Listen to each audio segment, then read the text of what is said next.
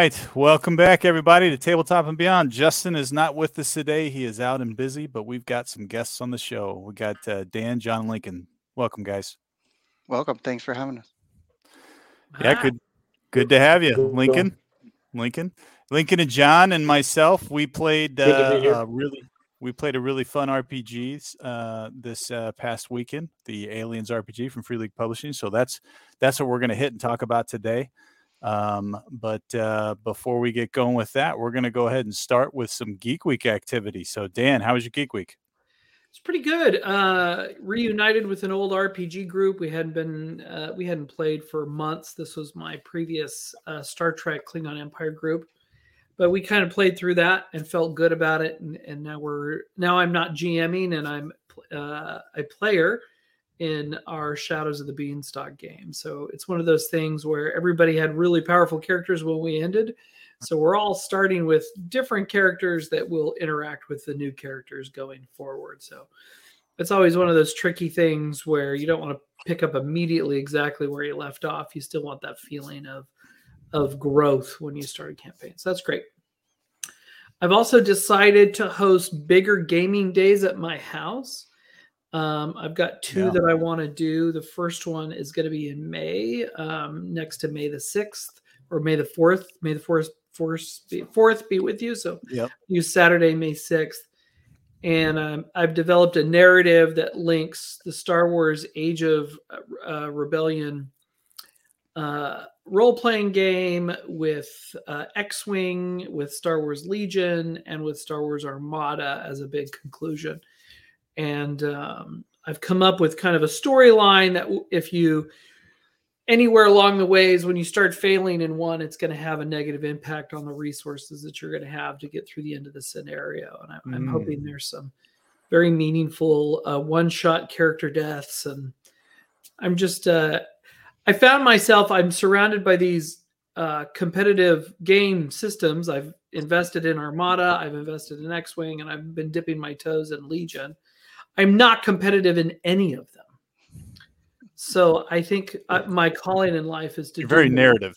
It's my calling in life is to do more narrative, and I think I'll do some. I'll do big Star Wars thing once a year near May. The, May the yeah, so I'm really I'm really excited about this. You posted something about this in our uh, our Discord. So it's gonna be crossing like three or four different game systems on one day. Four, four, four and one. So this is really awesome. So I'm curious to see like because RPGs are typically, you know, uh like all the players are kind of working together, right? When you get mm-hmm. to like the, you know, the X-wing and the Armada and the Legion, how's that gonna how are you gonna do that with players? Um, it's gonna be like everybody against me um, pretty much. So okay. it'll be scenario driven instead of whoever kills the most guys. We're not doing that. It's to be you have to get the objective, and everybody who died along the ways along the way. If you fail to get that objective, that's one less thing you're going to be able to mm. to hmm. feed into the next big big battle. The idea is big set pieces. Everything is a big set piece, and the RPG is just going to be the sinew things that kind of you kind of fill the gaps between the big battle set pieces when you're like, oh, hey, somebody needs to, we want to do something here, and and I was, and I'm not expecting that as the GM. So, I I believe that um, if I play the Rebellion era, I will be able to find a character that has a card in X-wing and a card in Armada and a mm. card in uh, or a, a, analog in Legion, and, and not an exact one for one in Legion. There would be one or two, but I'm going to stay away from the movie the movie characters. So um, it'll be side side characters, uh, you know, BC string folks in the background, one liners. Yeah, I've been looking for an excuse to build a Legion uh, Legion army, so sign me up. All right, it's going to be space limited. I'm going to buy everybody lunch and buy everybody dinner, and go 9 a.m. to 9 p.m. and just just have a have a great time with it, and then walk away and have it be done. Yeah, sweet. I also, this is my third quick little item. I've decided to go to KublaCon in San Francisco at the end of May. So my brother Nate and I, I went to KublaCon for the first time in 2006 and haven't been back. So it's been a good 17 years. So I'm looking forward to it. You've talked about it a lot that uh, you really enjoyed your your one trip out there. So, well, it'll be interesting to see how much it's grown. Is it in the same place or is it is it a different yep. venue? In the same place. I think they've grown out to a couple other venues additionally, but it's basically the core of it is in a Hyatt Regency near SFO, like right next to SFO. So um, the nice thing about that is the hotel is where you game for a big chunk of it. So that's that's kind of cool. Um, and because my wife scheduled our 20th anniversary couples cruise right on top of Gen Con, Gen Con is out. She's like, well, you can still go and do a day and a half. And I'm like, I'm not going to do a day and a half at Gen Con. You could do all Sat, all Thursday and a little bit. I'm, no, I'm sorry. I'm just gonna just gonna give it a miss this year. Yeah. Well, at least you're going to get a good convention in with uh, with a with a family member this year. So that yeah, and I might take my ten year old son. Oh, oh, see. nice, we'll nice. See how that goes. All right, Dan, uh, John, what about you, man? How's your geek week? Uh, so I've been uh, struggling lately to get stuff in, but I have been uh, lately. So uh, one of the things that I kind of um, tried to get my kids have really been into like the Star Wars Clone Wars um, uh, animated series and they loved it. They've watched all seven seasons and everything. They're constantly telling me I should watch it. And so I started watching some of it. But when Bad Batch came out a year ago, I kind of jumped into that when it did. And so this week I kind of caught up on the la- latest of season two of Bad Batch. And that's been a lot of fun uh, to watch. To um, uh, It focuses a lot on kind of the aftermath of Order 66, right? um, and it specifically follows like the Bad Batch, which was introduced, I guess, in the Clone Wars. Um, and I'm still trying to catch up on all of that stuff, and someday I will. But but it's been a lot of fun uh, to see kind of the the Bad Batch and what they're doing, how they're surviving. Because um, I don't know if how familiar you guys are with the Bad Batch, but they're basically a bunch of like defect clones, right? And so because they were defect clones, they're like a little weird. They're a little different than the other clones, and they weren't affected, or they they weren't affected by Order 66.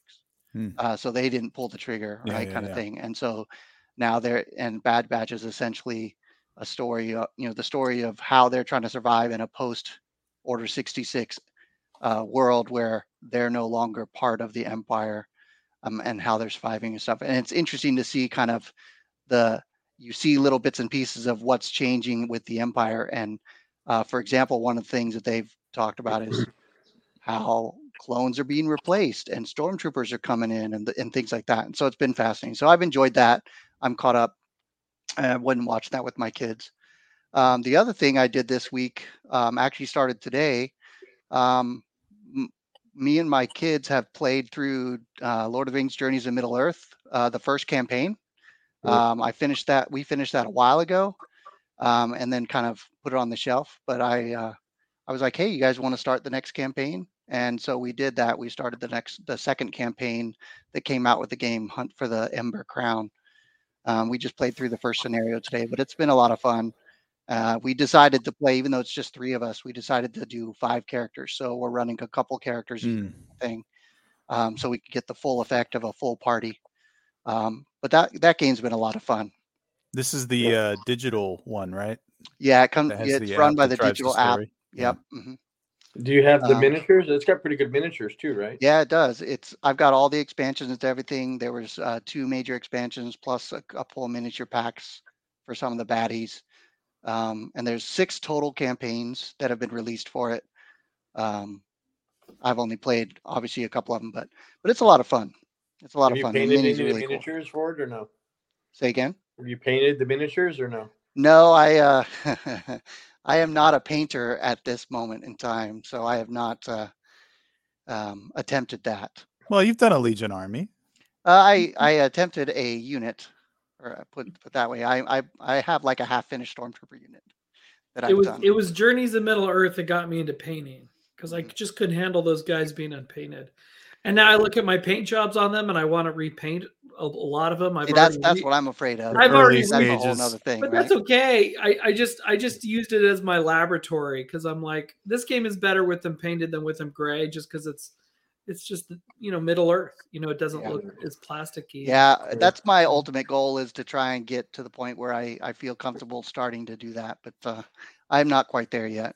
The day will come, John. I have faith in you. I think a, I think a campaign game where you're sticking with a couple of characters is a great great way to jump in because you can just focus on painting those two guys, right? Yeah. And then paint them as you play them. And uh, anyways, we're we're all encouraging you, John. Yeah, yeah, definitely. Yeah, I hear that. yeah, I I I the, I've only painted one board games uh, of miniatures myself, and that was my Deep Madness. And I started by painting all the monsters, and then after I painted all the monsters, I was like, wait a minute, um, models that are painted roll better than models that aren't. I haven't painted any of the character models. doomed. I'm doomed. Yeah. The So- dolly. yeah. So I had to go back and paint them too. But uh, yeah, cool. All right, John. Thanks, man. Lincoln, what about you, man? How's your week? So I've been uh, I'm playing Frostgrave with a local guy here at Huzzah on Tuesdays, and uh, Frostgrave's a game I played maybe like eight years ago at uh, Adepticon, and just had a really great time doing it. Those of you that aren't familiar with Frostgrave, it's sort of like a D&D tabletop miniatures game, if you will, where each character, each player plays a wizard, and uh, you select a school of magic. You have an apprentice, and then you, there's treasures on the board.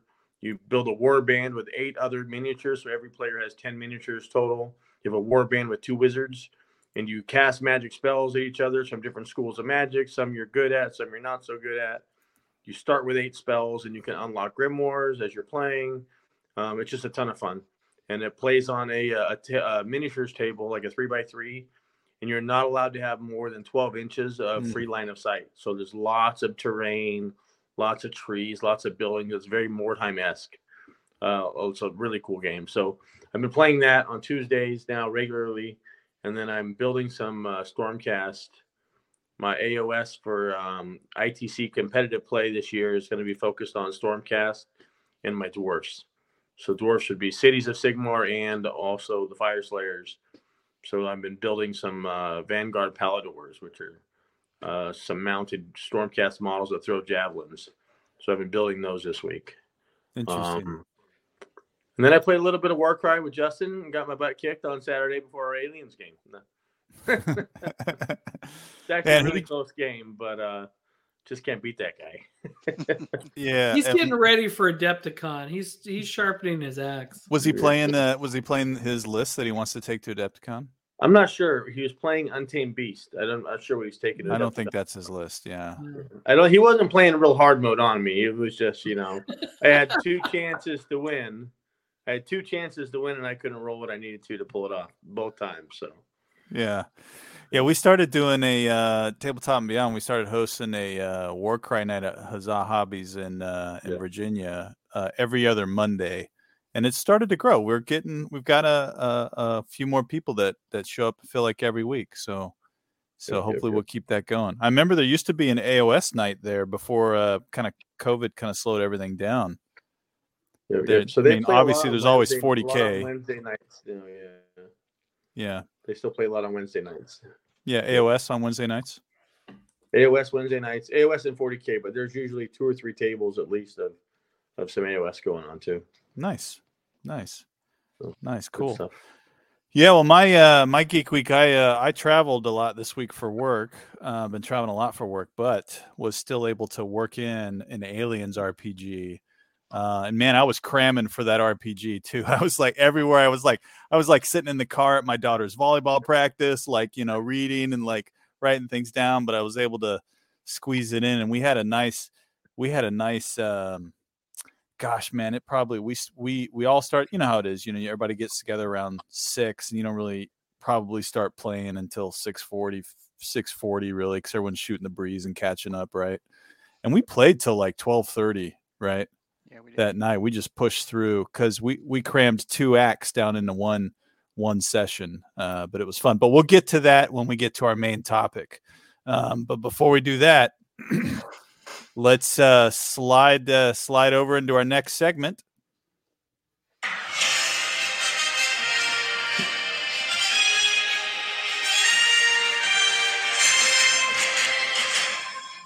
Welcome to Tabletop and Beyond News. That was really well done Oh, trying. It's only taken me hundred episodes to get to a it's well getting- done. You've Skip. moved the needle just a hair. Yeah, it's Yeah, like I like I like the head bobbing though. I think that gives a lot it was lost when when we were doing MP3 only podcast. Oh, that- Yeah, that head bopping was still happening. yeah, it was all here. It was. uh, I was. if you listen real moment. closely, you can kind of hear it. Yeah, yeah. You can hear you can hear my pompadour hit the microphone. That's for sure. Um, hot on the heels of the uh, post um, OGL news, we do have a uh, a, a company uh, called Demiplane who will be putting out a digital platform for third-party publishers for 5e. So um, it'll be like a full digital tool set is what they're going for, something very similar to D&D and Beyond for folks who, who are no longer directly using uh, Wizards of the Coast tool sets. So they're going to come out, they're going to, it's going to come out in three different phases or stages. Stage one is the pre-launch. You, it'll help, you know, put together your group and, and just uh, some basic group connection stuff. Stage two, um, they're going to have it, um, advanced digital tools for game books and multiple independent publishers. So if there's an independent publisher who's putting out really great uh, fifth edition stuff, and if they put their things on Demiplane, you will have access to those to those digital books in that way. And the stage three, which is coming a little later down down the pike, that will have an independent character creator component and you'll be able to plug in your your third party game books to create your own um, special version of um, of your 5e character. And so what Demiplane their goal is is to really um, um, create a digital intermediary place that will allow um, the third party publishers to have a, a similar experience to those folks who have been used to playing d&d beyond in the third party space. So um, kudos to them. It looks like they're going to be mobile enabled and, and very app enabled. So folks who love fifth edition and can't wait to jump on board with their different third party publishers will have uh, won't be left in the cold when it comes to a, a digital uh, home for for your uh, for your uh, stuff.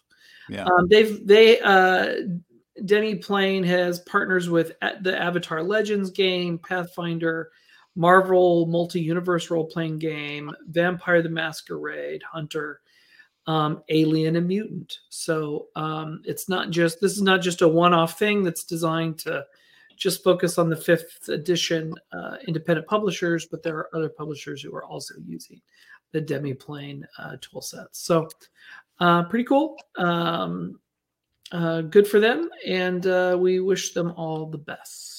Yeah, this will be. eh, You know, I I love books and physical things in my hand, but I have softened my heart a little bit uh, when we did the Rime of the Frost Maiden campaign completely online using D and D Beyond. It did soften my heart towards digital tools for role playing games for Yeah. sure. I, I really really enjoy D and D Beyond. Actually, I'm, I I know not everybody's a fan, but I really am Sure. a fan of it. Yeah, it's great. Yeah, just the concept, and forget about the company, but just for you know the concept of having all of that information and material extremely accessible to you know access the game kind of in real time. That was that was nice. Right. Yeah. Uh, our second item of news is Homeworld. I don't know if you all remember the real tri- time strategy um, space combat armada scale game called Homeworld from the early 2000s. They have a Kickstarter out on, um, oh, sorry, they have a Kickstarter for a board game out that's being published by Modiphius, who I have a soft spot for. They have great Modiphius project products that I'm looking at on my shelf right now. The point of this uh, once again it's another fleet based battle game. Uh, it's going to be mission oriented much like the video game and much like the video game it looks like it's going to be very fast paced very easy ways to keep track of your damage and which ships are doing well and who's dead and who's alive and stuff like that. I've walked through the uh, online tutorial a few times and my life is full full gentlemen full of tabletop fleet based space games and man i'm still linger my eyes are lingering at that at that Kickstarter because I I would have gotten a higher GPA in grad school had Homeworld never come out. But... Oh, dude, Homeworld was such a gorgeous game too, man. The vistas and uh, just beautiful. The sound, if you so had a fun. decent sound system, it was mind blowingly good. Yeah, so, I remember the the first time I was exposed to Homeworld. I was actually traveling uh, for an early job and uh, had a work computer and I was like, dude, I want something to do on this like really long plane. I was traveling across country, so I downloaded the Homeworld like demo, which lets you pay, play like three battles, and I just played those three battles over and over again for like five hours on the plane. right. It was just so much fun. There was something. It, there was some charm about that game. I've never played anyone that specifically that has felt like Homeworld since then. Um, but there's a board game now, and it looks like it's. Um, looks like it's going to be a lot of fun. Like it, all Kickstarters, there's lots of expansions, um, and of course, if the, the higher you go, the more little plastic spaceships you'll have. I don't think if I bought these, I would paint them because I think the the plastic yeah. color kind of goes to the uh, the aesthetic. In fact, um, so but I'm I'm very interested. There's about 12 days left left on the Kickstarter, and I'll get down to the last 48 hours. I'll I'll start getting the Kickstarter sweat. It's like you get the meat sweats, you know, and you've had too much steak. You're like, I don't know if I can live without this. I don't know if I can live without this. So I'm, um, I think it's great. So uh, it, it's cool to see a, a property that uh, is getting a lot of love and attention. They are going to work on doing, um, uh, since Modiphius also owns the role playing game for Homeworld. Uh, I think they're working on some sinew products between the two, between the board game and the uh, and the role playing game. And frankly, it would be hard to play the role playing game without millions of little spaceships, if it's anything like the like mm. the the the original video game. So that's Homeworld. It's on Kickstarter. And uh, yeah, I got an itchy trigger finger when it comes to uh, certain things, and that that that one, the siren song of Homeworld, is calling my name. You do have a lot of um, kind of fleet based space games. Then I think about it. So many. I've got battle stations. I got X Wing. I just too many. I have too many, but still, there's still one more I don't have. Yes. It's like I ice cream. You, there's always room for more. I feel you, Dan. I'm that way with like Civ type games. I love Civ games. Yeah. You, you don't feel like they're yours until you you have them in your in your own hands. So well, keeping it real light on the news. Uh, those are two topics. They aren't all RPG based. I'm trying not to do 100% RPG news. I'm doing the best I can to to have more balance. And Justin's not here to tell us whatever whatever's going on with Games Workshop. With Games so. Workshop, yes, because then he's oh he always weasels one in there. Yeah, no well, matter what the topic is we we have wonderful games workshop listeners to this podcast. I say hello Absolutely. to all of them, and we're grateful to have them. And and uh, I I've become a games workshop buyer, and and I I've I've got stuff now, so I'm. Uh, we're all fans. Yeah. We're all fans. Yeah. Looks like we had Lincoln had a little bit of technical difficulties. Hopefully we'll get him back in here in a little bit in yeah. the show. But for now we'll uh we'll push forward. Is that it for news, Dan? That's it for the news. All right, man. Here we go. Let's jump to our main topic. So, main topic was Aliens RPG from Free League Publishing.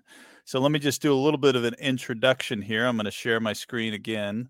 Uh, let me pull up the right window here. Uh, okay, and we'll just close that. So, Free League Free League is a company that we talk about a lot, right? We love them not only because they make really awesome uh, content, but they also have beautiful artwork that goes along uh, with their system with their game systems. They have lots of games uh, up right now. Some of them that uh, uh, that you may have heard of, uh, maybe not in game form, is Tales from the Loop, which turned into an Amazon Amazon right? It was Amazon Prime or yeah series, which is based off of an art book. They took an art book from an artist, and I think a Norwegian artist was either Norwegian. Yeah, I think it was Norwegian, and uh, turned it into a game, and then that made its way into a television series. Uh, they've done some 5e stuff with uh, um, uh Lord of the Rings, um, Twilight 2000. Um, uh, Mörk Borg, it, a lot of people familiar with that, has kind of an indie feel. The Alien one, which we're going to talk about, I'm just going to let their banner s- uh, swipe for us, right? It, does the does the work here. but uh, anyways, a lot of lot of really cool um, stuff that they've done.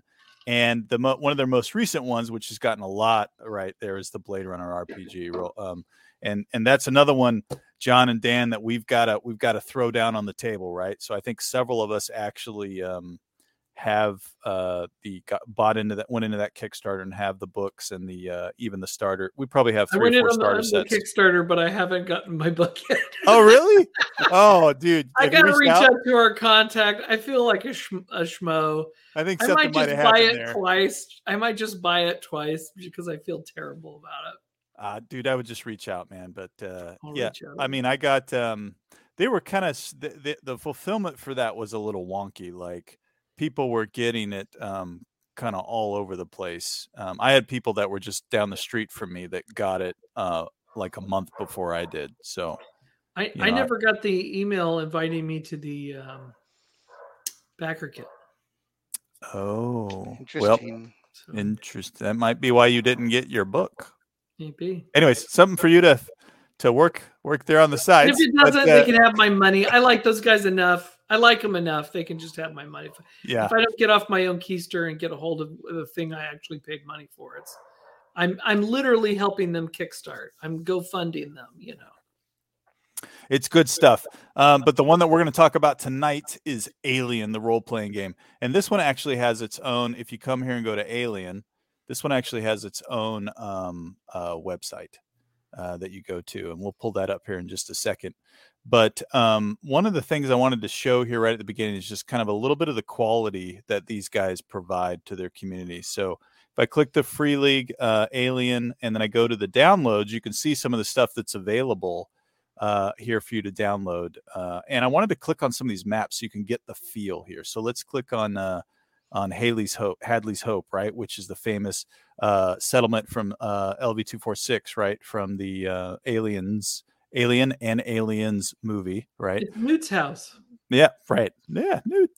Uh, but if you look here, just the aesthetic, right? Like it really fill, it really just they did a, such a good job capturing what you would feel when you watch those movies, right? It's supposed to be like a the sci-fi, the '80s science fiction future, right? So it's those old, you know, the old keyboards and the terminals, and before they really had a conception of what we have as modern technology today, um, and all of the maps that come um, in these sets are really really high quality that you can throw down on the table and and John I mean you were there right? Like what did what was your impression of like the just the quality of the the actual material that was there for us? Well I like it a lot. Um, I actually have the starter set so I have one of those maps um, that comes in there and I mean it's it's pretty thick paper right it's not like a yeah. flimsy little it doesn't feel like it's going to easily rip or anything uh, so just the material itself feels very good and very thick in comparison to some other stuff that I've had in the past. And then again, like you said, the aesthetics is really cool looking. It definitely feels um, like it fits in the yeah. alien universe, right? And it, it kind of gives you that vibe going in to kind of help set the mood and the in the setting. Yeah, here I'm going to hold it up to my camera so you can just kind of see. You know, this is a nice. um Let's see. There we go a nice you know map of that I could just throw on the table and the players could see this and I mean they really did right they were they were standing over the table had their fingers on the blueprint They're like well if we take this if we take this alley it'll take us back here we can go through this fuel tank and there's you know it looks like maybe there's a service hatch over there so they really got that feeling of man we've got to find a way to crawl through this place to avoid like all of the nasties that are around us um, so they, I think you know they're really com- this company is really committed to uh, making material and content that um, that uh, captures that immersion uh, uh for their players there. But uh, the the one that we played was called um, Heart of Darkness is the one that they just came out with. The one that we played is actually called. Let's see if they have it here. Destroyer of Worlds. So that's a cinematic module. Um, and that's what we played. Uh, uh, and we'll dive into that. But before we do, let's talk a little bit about um, maybe what um, sets sets this system apart from something like a 5e or or just a standard, you know, like D20 style system there. So what um you know, I don't know Dan if you have uh you've obviously played lots of different systems over the time. You've been playing role playing games since before really polyhedral dice were involved uh, in them, right? no, we had them, but uh, they were a lot harder to come by. Let's yeah. just say that you the what you got in your uh, D and D box had to last you uh, throughout a lot of games. Yeah, and this one is a um, it is a D6 system, right? It is not a D20 based system. Um, and I think a lot of people maybe when they first hear that think, wait, role playing with without a D twenty. Um, and I think uh, hey, D six systems. That was my first system in 1988. Was a D six yeah. only system, so it's it's been around a few decades. Yeah, I mean, back in the day when uh, Dungeons and Dragons was first coming out, sure, like the you know the d6s is what you would yank the dice out of your monopoly box right? To yeah. apply it to a, a, you know a much better purpose but uh, just it's so much so much more accessible for a lot of people. So uh, on one hand i think um, it was fun to go back to a system for a little bit that was just using that base dice that we grew up with as little kids. Um, but uh, so john what are your thoughts on um, you know how how this system worked versus a normal d20 system so it's interesting having played D and D for most of my uh, RPG career, so to speak, um, or life. Um, you know, I hadn't played a, a, ton of other systems until the last couple years, um, but it, I think actually this is the first time in a while that I've been back to like a straight up D6 system. Um, but it was interesting, and uh, one of the things that I liked about it was the fact that one, not only is it just D6, so I just have to make sure I have a bunch of D6, uh, but any kind of modifiers you get during the during the game, whether it be a minus two, plus two, things like that, really it just meant it's that many less or more dice that you roll for a skill check or or, or whatever that you're mm-hmm. doing. And so it was pretty easy once you kind of realize, okay, so I'm a minus two now for the next round on this. Okay, well I just take out two dice, right? Or I get a yeah. plus two because I'm aiming, right? Okay, that means, you know, instead of having to like, all right, I roll, figure it out, and then add plus two to that, right? And so it was much simpler, I think. Uh, a lot less math involved. You just had yeah. to roll the dice, and then you're j- just looking for a symbol, right? You're just looking for a six. As long as you get a six, you're good, right? Like that's all you needed. Um, so uh, I thought it was pretty, pretty. It was for me at least. It was it was much simpler um, and kind of a, um, a nice change of, of pace compared to what I, you know, the D20 systems that I'm used to. Yeah. So uh, just to summarize there, right? So as you can see, I pulled up the starter box set. It uh, it as a lot of games do come with kind of themed dice, but at the end of the day, they're just d6s, right? With like a symbol on either the six or symbol on the one. Um, when you roll for a skill, you look and you add up your attribute and the skill, and to put both those numbers together and that's just how many d6 you roll. So if you have like a if you have a three in um, you know in uh, in uh, uh, wit and a uh, two in observation three plus two is five so you just roll five d6 and you're just looking for a single six right? So yep. if you get one six you have succeeded. Any additional sixes do things called stunts which means you can maybe you get a little bit more information uh, and that's you kind of work with the GM on that. With in combat, it's much easier. It's you can use stunts to just add an additional point of damage, or do fun story stuff like um, you know maybe I shoot uh, shoot uh, the pistol out of his hand, and you can use the extra stunts to do just that stunts, right? But you just got to get that one d six uh, to succeed. Um, the um, but uh, so John, let me ask you a question. Do you you know having played uh, D and D or D twenty systems for most most of your gaming life, um, do you feel that the simplification kind of did it do any did it have a negative or a positive effect on your experience in immersion and role playing? Uh, just in, in role playing in general, I don't think it really.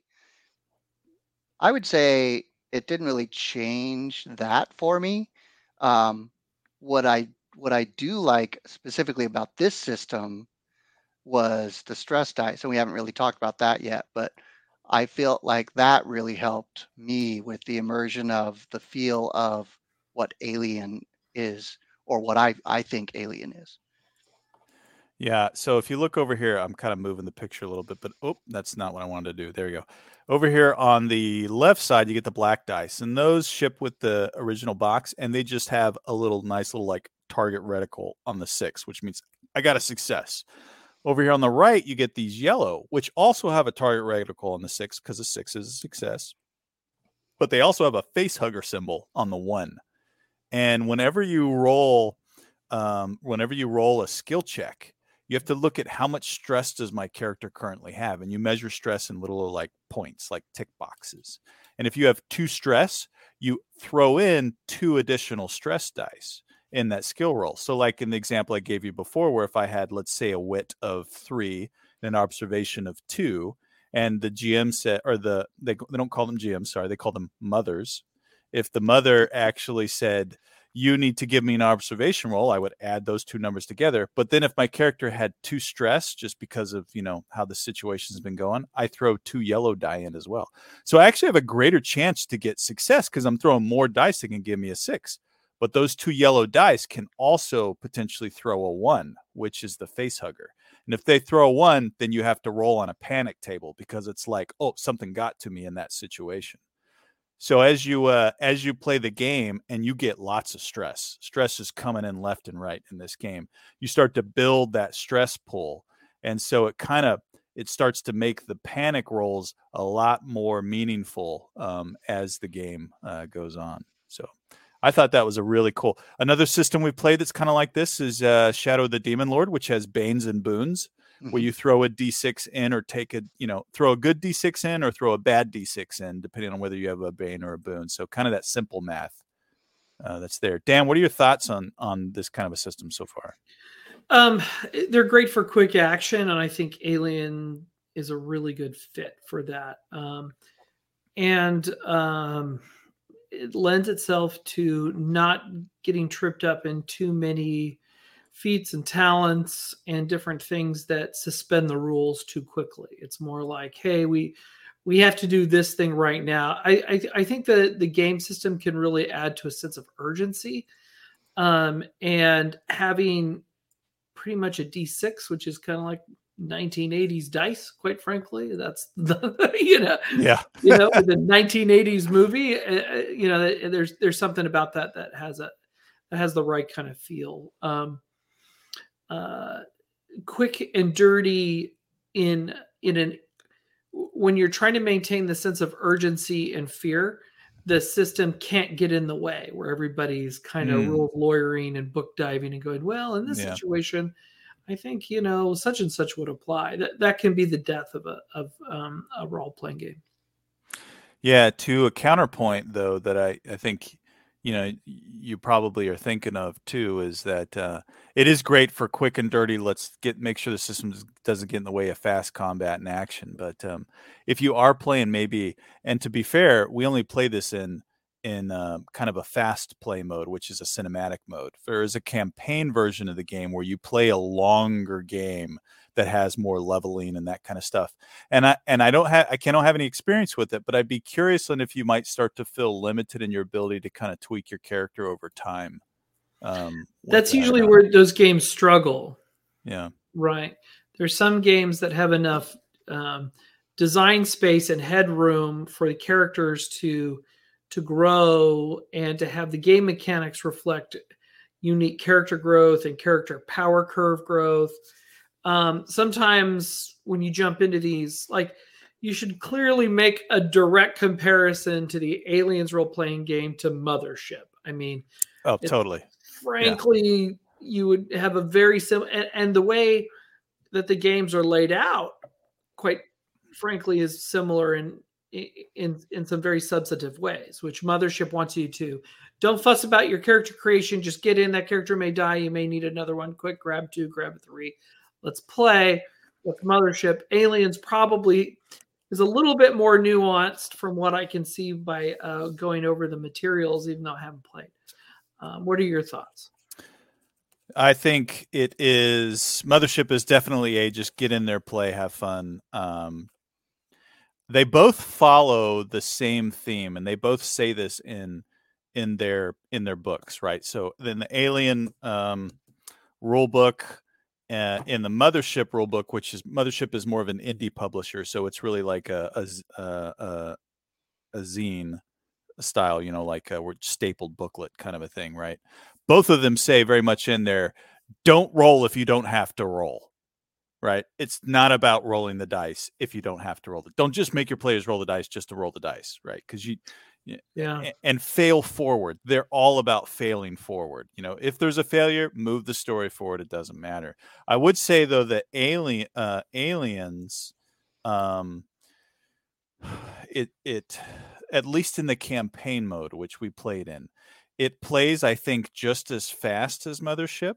I think it plays just as deadly, if not actually deadlier, when you get to the xenomorphs.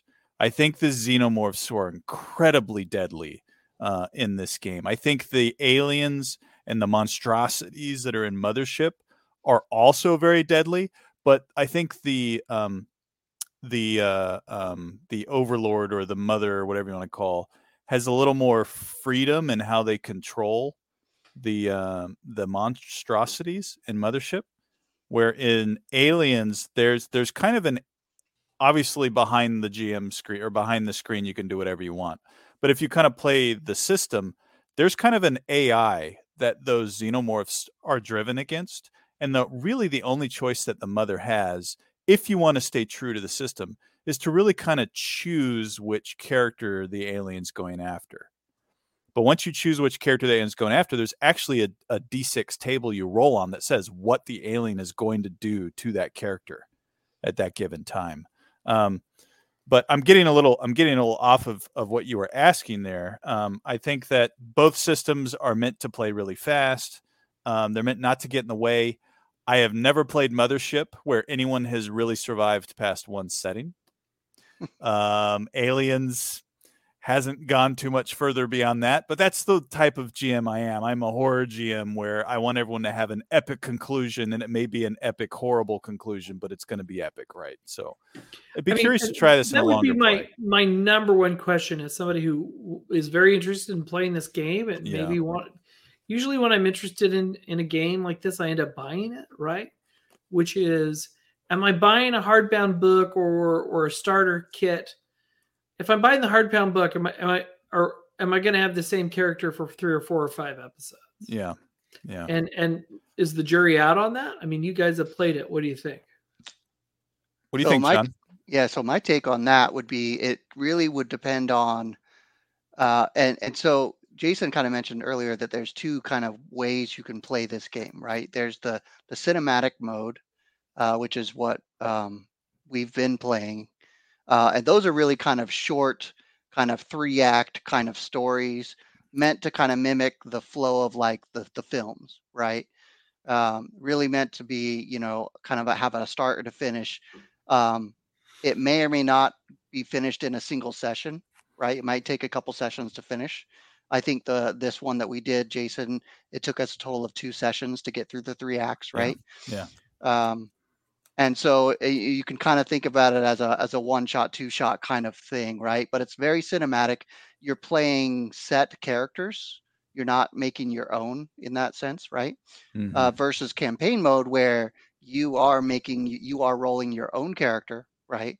And it's meant to be a longer kind of like a traditional campaign kind of thing where you are going through multiple sessions uh, and you're taking your character through that progression um, now, I don't have any experience with that mode of play in the system.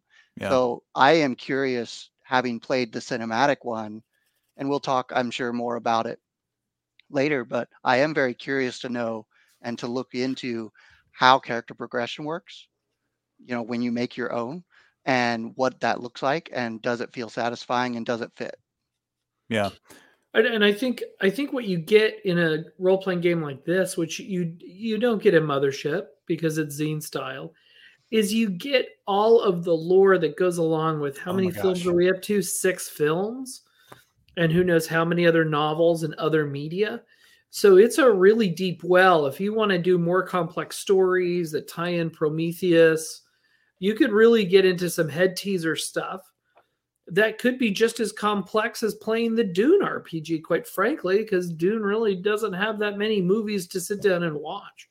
Yeah. Like you could go, you could watch all the Aliens movies, and then as a as a mother or a GM rather, come up with some a really interesting take. Well, what happened with that thing in the off in the background? Boy, there's a whole adventure there. Let's try that out. You know. Yeah, look at um. This is I'll hold it up to the camera, right? So this this is the rule book that comes with the starter set, right? Yeah. This big hardback one is the one you can buy that is has and and this has all the rules. The entire rest of this big fat book is lore. Is the lore. I mean, is lore. It is yeah. awesome. I mean, I sat there for days at night before bed just reading that thing, right? And then rewatching the movies and being like, I know what that's about now, you know, and and I tell you this though, I used to have a really big and we had a show well, it's probably been a year ago now. Where and John, I think you were on that show with us where we talked about all that our aliens movies. I don't know, maybe it wasn't you, John. I think we uh, did have a guest. that one, but I it do was, remember it. It was, uh, yeah, I think it was um, um, another uh, fan we had on though. But it was, we talked through all the alien movies. We rated them in order, and I had a, pro- I've had problems with Alien Covenant, but when I read this book, it softened. I say this again. It it softened my heart towards Alien Covenant. I think the people in Alien Covenant are still uh, imbeciles, right? They're they're they're just idiots. But um, but the what was happening with like the black goo and how it was atomized in the air, uh, you know, and the fungus aspects of it, um, you know, and that like that stuff is all like there's a lot of explanation about why that is inside of this rule book.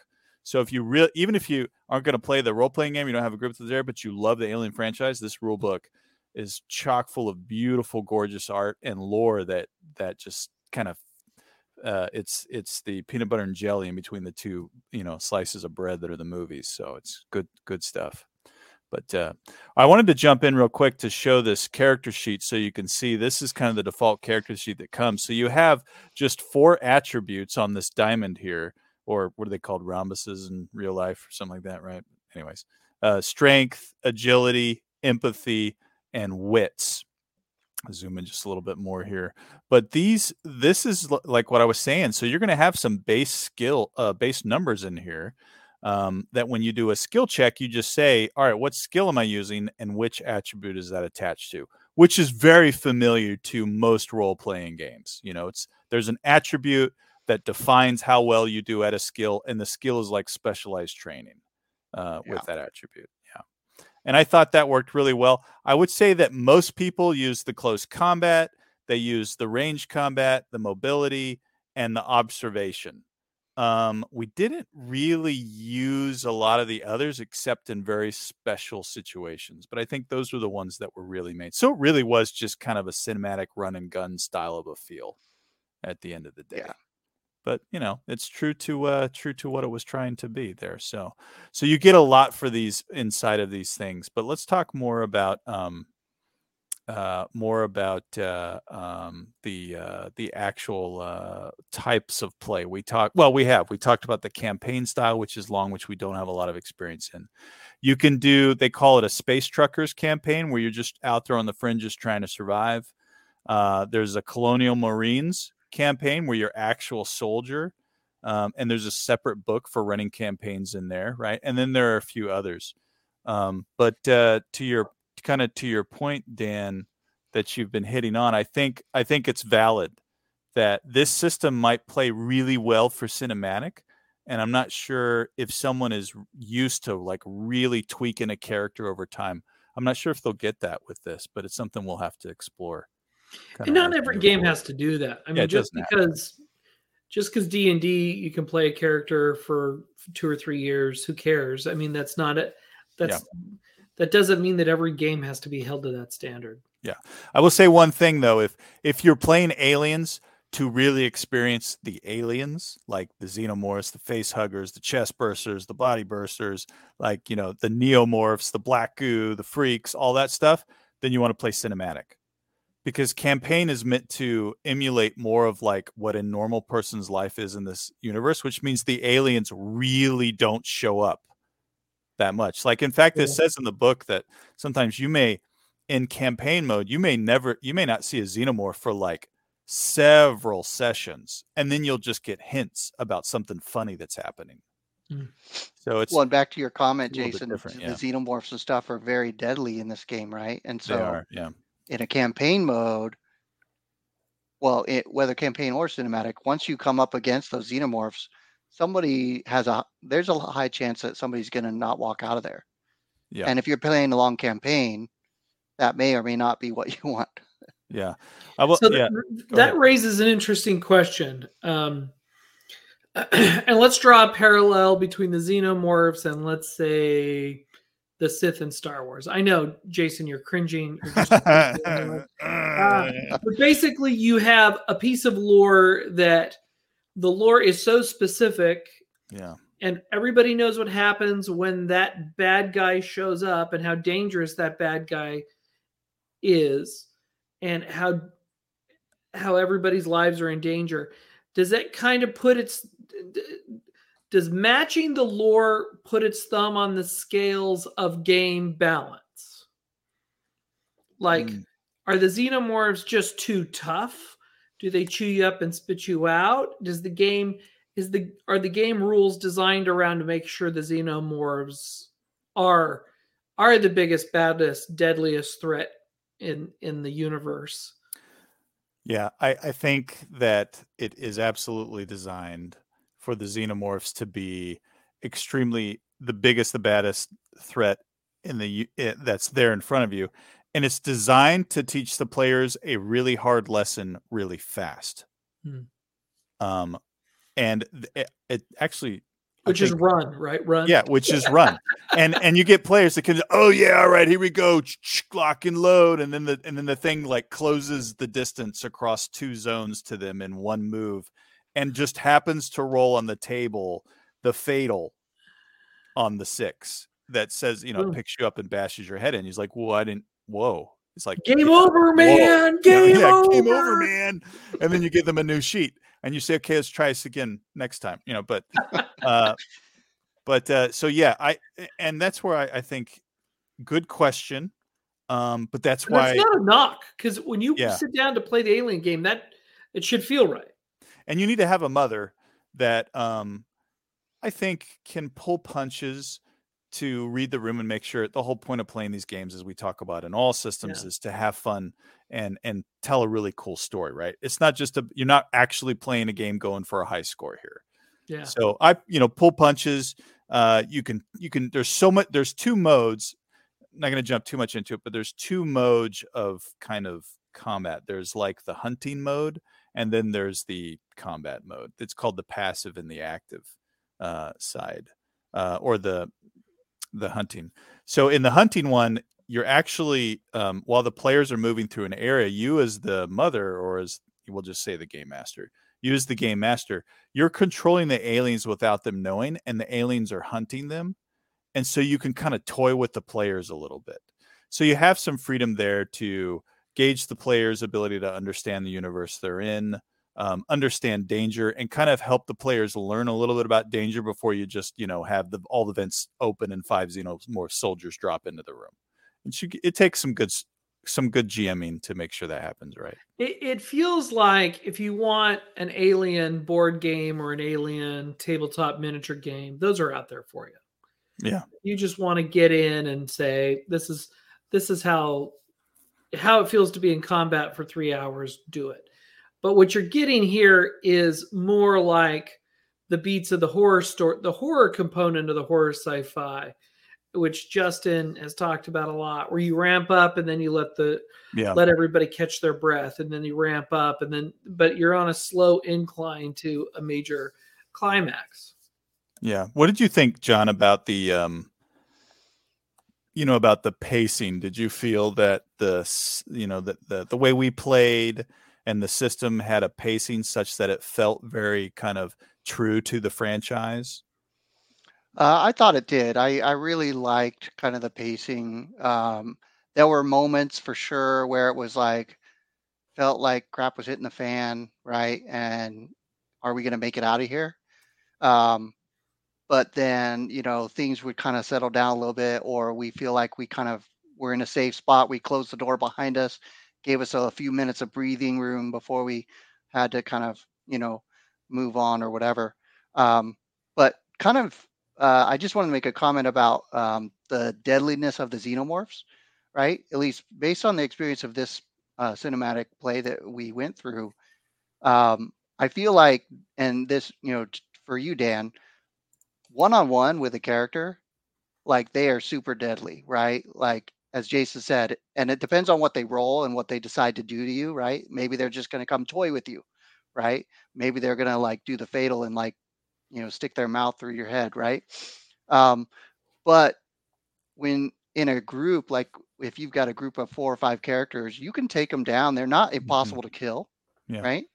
Um, but that's also a risk when you're doing that because if they're within like engage range and you start shooting holes in them, you start getting acid down your your shirt or on your face or whatever, and that does some whole nother stuff to you, right? um, so there's lots of risks, uh, uh, and so it's definitely one of those things where if you're just going to run and gun into there, um, you're probably not going to survive too long. Right? Yeah, we actually Justin, uh, who's not with us tonight, but he um, we had a situation where his character actually uh, uh, met their demise because of the acid splash yeah. of the xenomorph. So this this uh, this um, uh, drone, which the drones, uh, the the xenomorph drones, which is um, probably not what you see here, but the drones are an, uh, a stage of the evolution. Xenomorphs have a very fast evolution, right? And the drone is a stage which is before they've joined the hive. So they've kind of grown up a little bit. So they're kind of teenagers, maybe, uh, if you think of it that way. But they haven't quite joined the the hive mind yet. Like they're not controlled by the queen, but they're still driven by their instincts to kind of you know go out there, harvest people, uh, bring them over so they can get implanted and, and that kind of stuff. But Justin had this drone right in front of him, and I rolled luckily for him on. He was right in engaged range with it. He was like trying to hit it with a flamethrower, and I rolled luckily for him the one where it plays with it, kind of plays with its prey. Um, and in this one, it st- it stood up. It stood up uh, like a full two and a half meters tall in front of him. Uh, so he's he's down this hallway. He's leading everyone in this hallway, and so everyone sees this, sees his back, and then sees this xenomorph's head just kind of slowly rise above his, and and he's standing like right there, like, and he's he he rolls for panic, and he's just standing there, right so you think, okay, he's going to survive another round.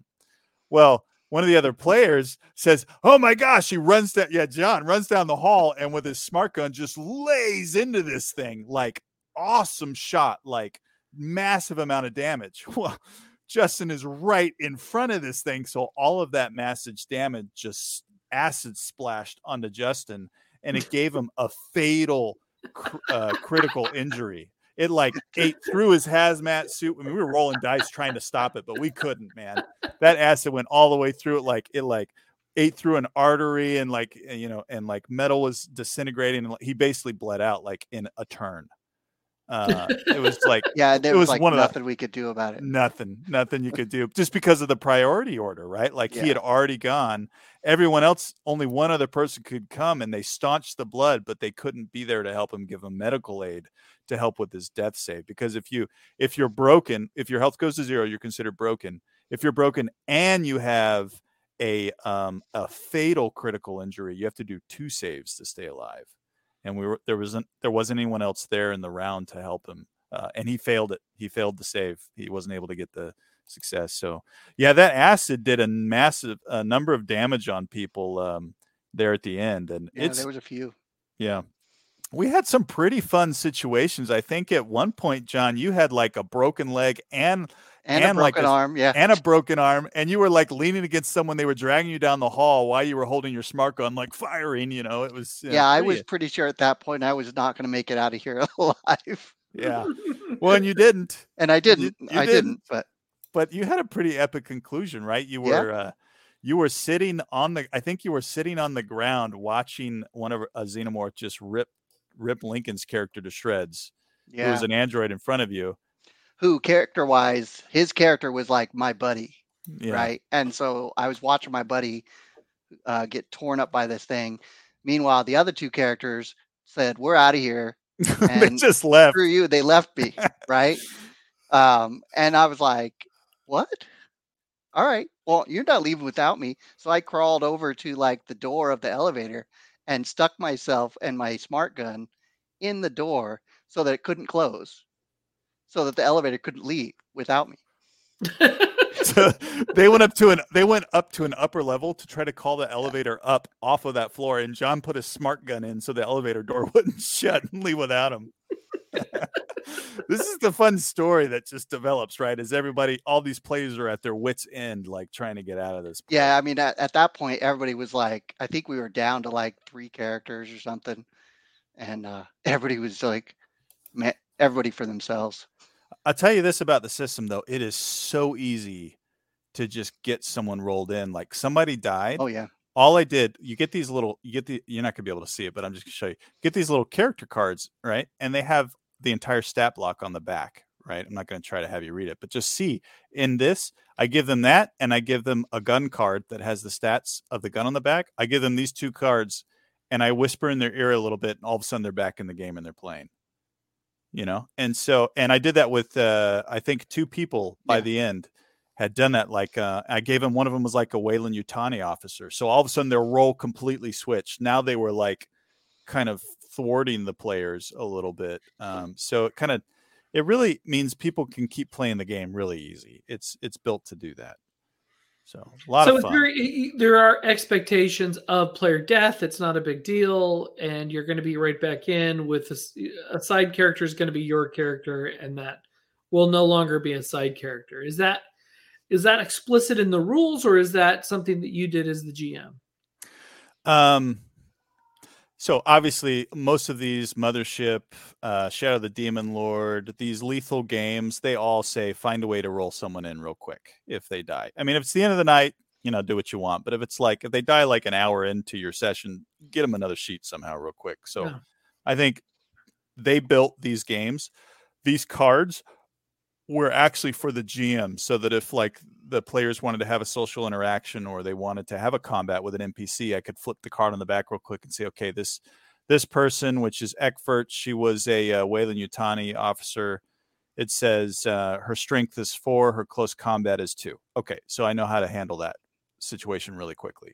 And she's holding, or you know, an arranged combat is three, and she's holding a M41A pulse rifle, which has these stats. So I could play really quick. But at the same time, when the player died, I just handed him, him these cards, and now he's playing again. His role shifted a little bit, but he's able to he's able to just quick playing real quick. And I would only do that if it was like where we were. We were late in the game or we were near the end of maybe a, an arc. So they don't really care about leveling up. It's really just more about playing, role playing and playing. Um, that's not going to be the character that they probably continue uh, with. Or if so, then we'll give them a character sheet and they'll take those stats and jot them down and go from there. But real easy uh, to jump back into the game. All right, let's do some final thoughts here. Um, so, um, true to the franchise. Now, this franchise has a lot of different, a lot of different kind of uh, directing style. Maybe not a lot, but some different directing styles to it. Right with with Prometheus and Covenant and then there's the original Alien, which is kind of like a horror story or like a ghost, uh, you know, a ghost um, uh, or or a, a, scary house, but in a spaceship, right?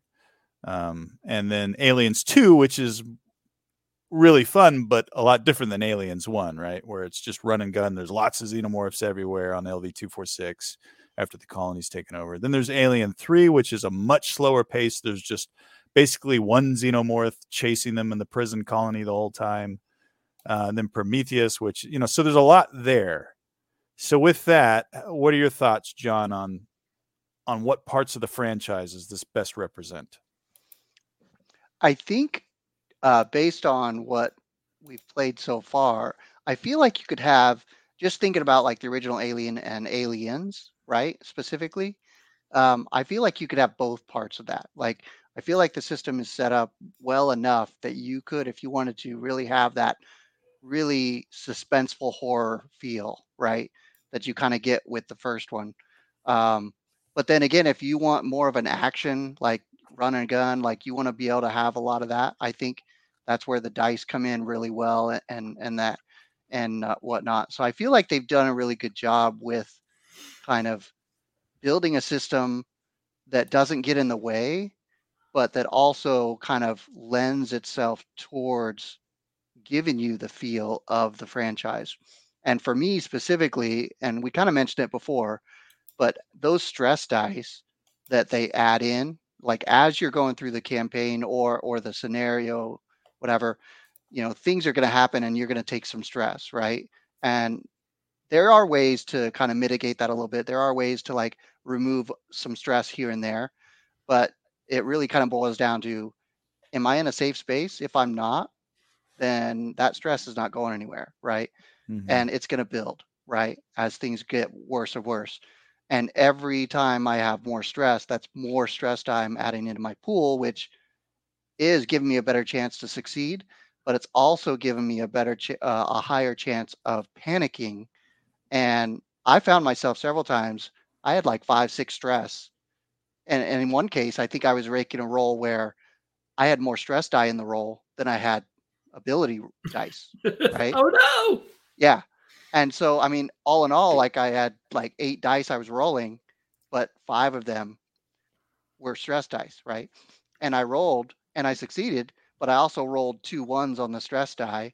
So I had to make a panic roll, and I think that's uh, that's where one of my injuries. I think I lost my leg or something. My leg got broke or something because of something that happened. You fell down um, an elevator shaft. But I found myself as a player in those instances where I was rolling five, six stress dice along with my thing, I was nervous, right, for the result, right? And it wasn't a, gee, I hope I succeed.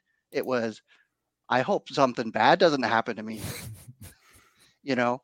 Um, and so I felt like it really, uh, it, the stress dice really, for me, did that, like really kind of gave me that, that panicking feel that you get as you're watching the movies and you're going through those corridors, you see that slime coming to that acid or the slime coming down and things like that. And you're like wondering, crap, what am I about? What are we about to run into? What's about to happen? Is it safe? Right. Um, I had some of those feelings uh, rolling those stress dice. Yeah, very cool. Dan, so what it do you sounds like the designers met their objective, which was to get the feeling of being in an aliens film into an RPG. Yeah. Of course, you can only do that with a good GM. Sounds like he had a great GM, John or mother, as it were. I don't know if I'd ever get used to saying mother. right. I don't think I ever game mother, would. right? But... Yeah, game mother. Sorry. Game mother. The game mother is that like a dead mother? No, I'm joking. I... no. For the next uh, xenomorph merit badge.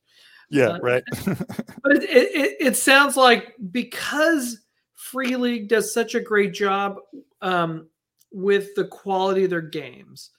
The art is just second to none. I mean, you've got a piece of art right up there on the screen, and the production value totally captures the films, totally captures the vibe of what you're going for. That helps a ton, right? And you have it, you have a uh, a dice mechanic that also contributes positively. You can do cinematic or you can do Galaxy Trucker, so you can, you know, season to taste what what your RPG group wants to do. Because some RPGs groups want to do three sessions and move on to the next system, and that is a perfectly cool way to go. And some some groups only want to do 5e derivatives until, you know, in, in, until the next century gets flips over. So um, it sounds like it's a really good value.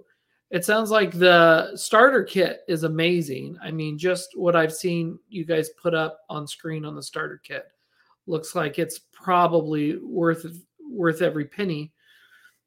And you would recommend it, right? You'd recommend this. Now, would you recommend this, Jay and John, for a new uh, folks who are new to who like Alien, the Alien franchise, and are new to RPGs?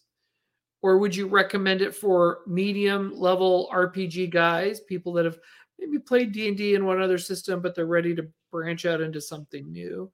Or is this something where you'd be like, well, you know, you'll get more out of it if you have more miles on the odometer than that?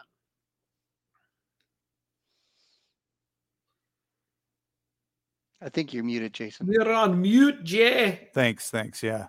I think this would be a great system to bring someone in that has not played role playing games but loves yep. aliens yeah. because it's a simple system. They're going to know what a D6 is. Uh, hey, you're just looking for six, man. Throw it and let's have some fun. Yep. You know, uh, I think it'd be a great way, especially the cinematic, a great yep. way to just bring someone in and say, let's play a game. Let's have fun. I'll tell you this too. We had, and this is this, I learned this from you, Dan. Uh, one time we came over year, years ago, we were playing a Star Wars RPG, and you had like episode four just playing in the background. The TV was muted, yeah. but it was just playing in the background. And I remember thinking, man, that that it was cool to just look back over my shoulder every now and then and kind of get that that a little bit of oh yeah, that's the kind of world on that I'm playing in right now. So the whole time we were playing, we had alien movies running in okay. the background. Uh, and at times we would be playing, and then I'd say, "Hey, stop! Everybody, look at the screen." And they look at the screen like that's what this room looks like right now. you you I also fell into the moment of the the movie being more interesting than my game. Have three players that are staring off. I'm like, bring it back. Yeah, like, guys. Guys, do I need to turn the TV off? You, you guys yeah, saw right. this in 1982. You saw it in 82. Come on back. Come back yeah. with me now. You know. But Great game. It's it, it's totally worth it. You know, it's uh, forty five dollars. Um, it is shipped from um, if you're going to buy it off the website, you're going to have to pay shipping, right? Because it's not it's not a U.S. based. But come uh, from Europe. Yep, but you, you, can, can get wait till Gen Con. They've got a great booth there, and they do. You can, have everything. You can also get. I've seen this. Attendee. Yeah, I've seen this uh, starter set in many game stores across the country. So check your local game store; they might have a copy. Uh, well worth the money. Great stuff. If anything, if you just you know the lore itself is just a lot of fun. So I give it a I give it a, a two thumbs up. I thought Destroyer Worlds was a lot of fun. It had a, a sense of alien aliens. It actually had stuff from um, Covenant in there with the uh, with um, uh, the black goo and uh, and you know there's a name for it, but whatever. Um, and all the things that it can do. So there were there were xenomorphs, there were neomorphs, there were uh, people you had to deal with. There was the UPP, uh, unit progression peoples, the you know the United uh, Americas. So they had everything from the franchise in this single box set that you could touch. And I highly recommend it. Had a lot of fun. And that starter set is available on a certain uh, online retailer named after a large river for thirty nine ninety nine, which is ten dollars off MSRP, yep, yep. and it is on Prime delivery. Good stuff. Well, and to add to what Jason said about this, um, I agree. I think that uh, if you're a fan of Alien, like you're going to love this, even if you've never played um, a role playing game before.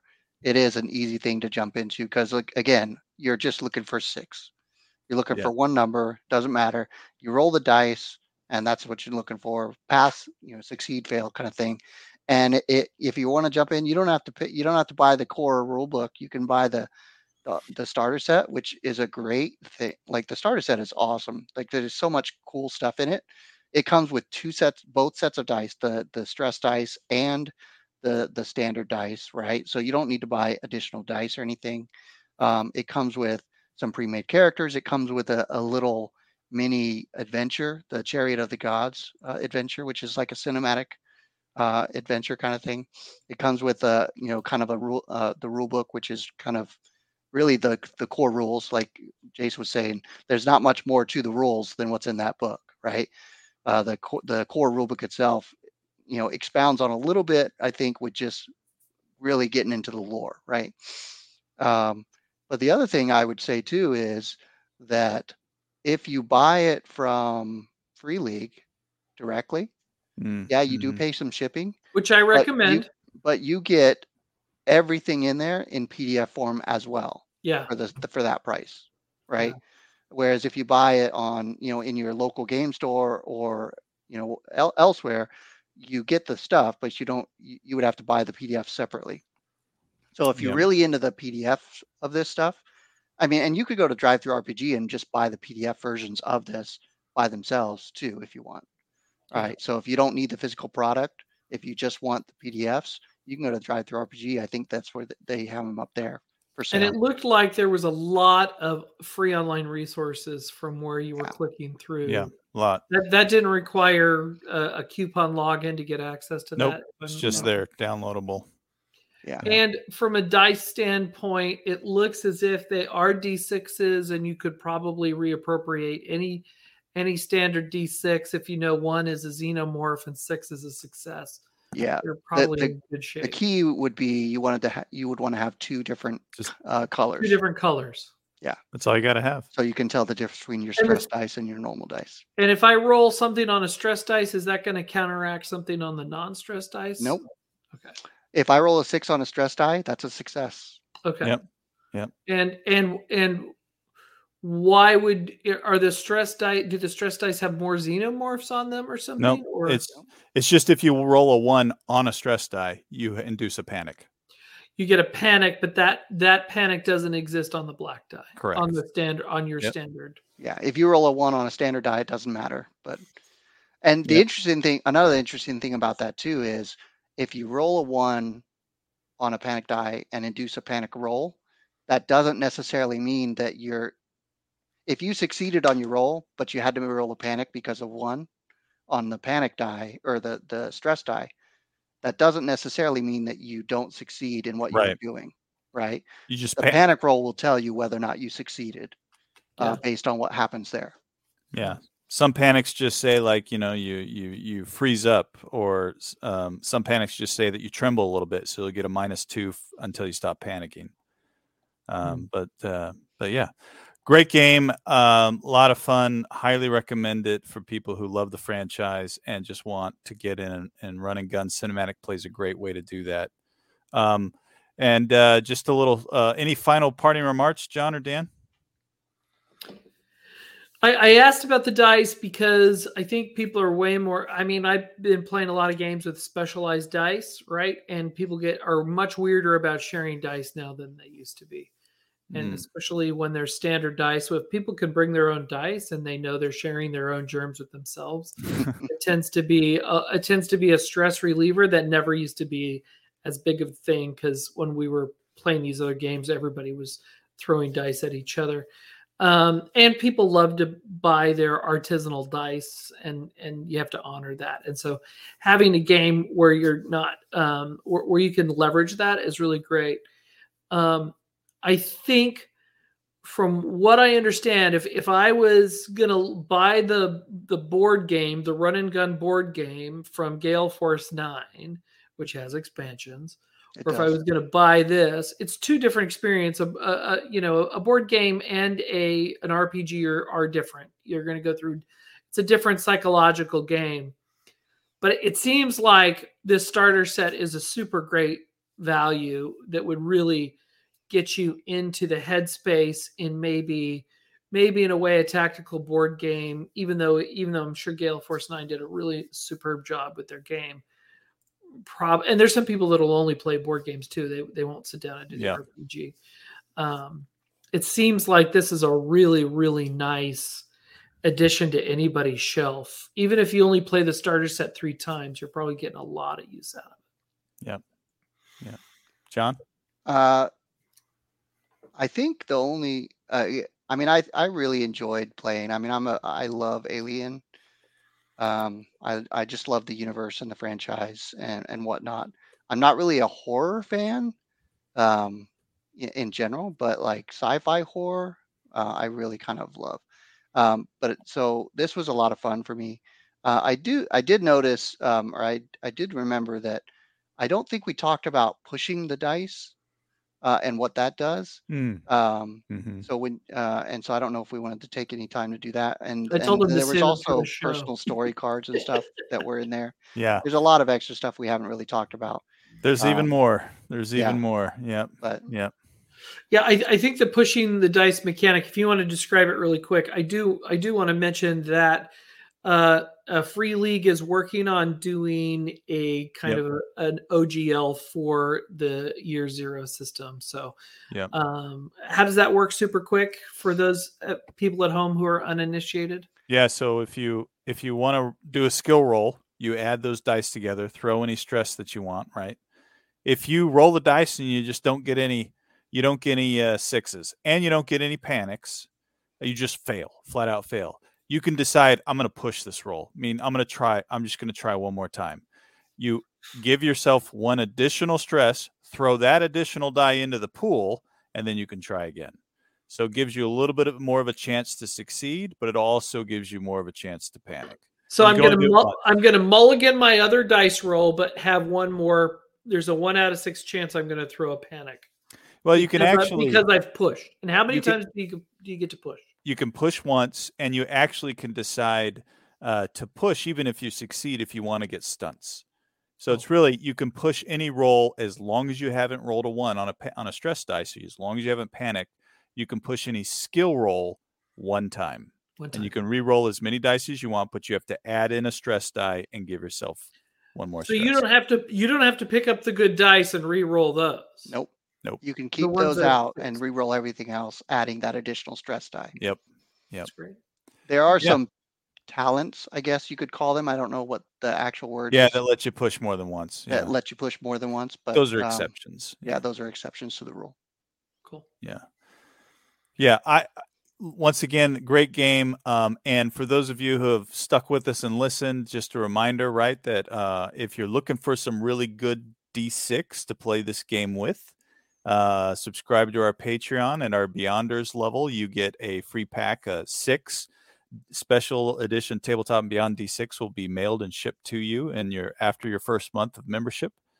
And then uh, we, uh, if you subscribe to the Far Beyonders category, you get an invitation to potentially uh, or a potential invitation to play an online RPG with us, and maybe we'll throw an an aliens in there one of these times. So if you're in- interested, this is an opportunity. Join us on Discord. We can talk about uh, uh, these kinds of games and others that we really love to play. Um, and uh, hopefully, we will uh, catch you guys uh, on the next show. Thank you very much for sticking around. Have a good night. Bye, everybody.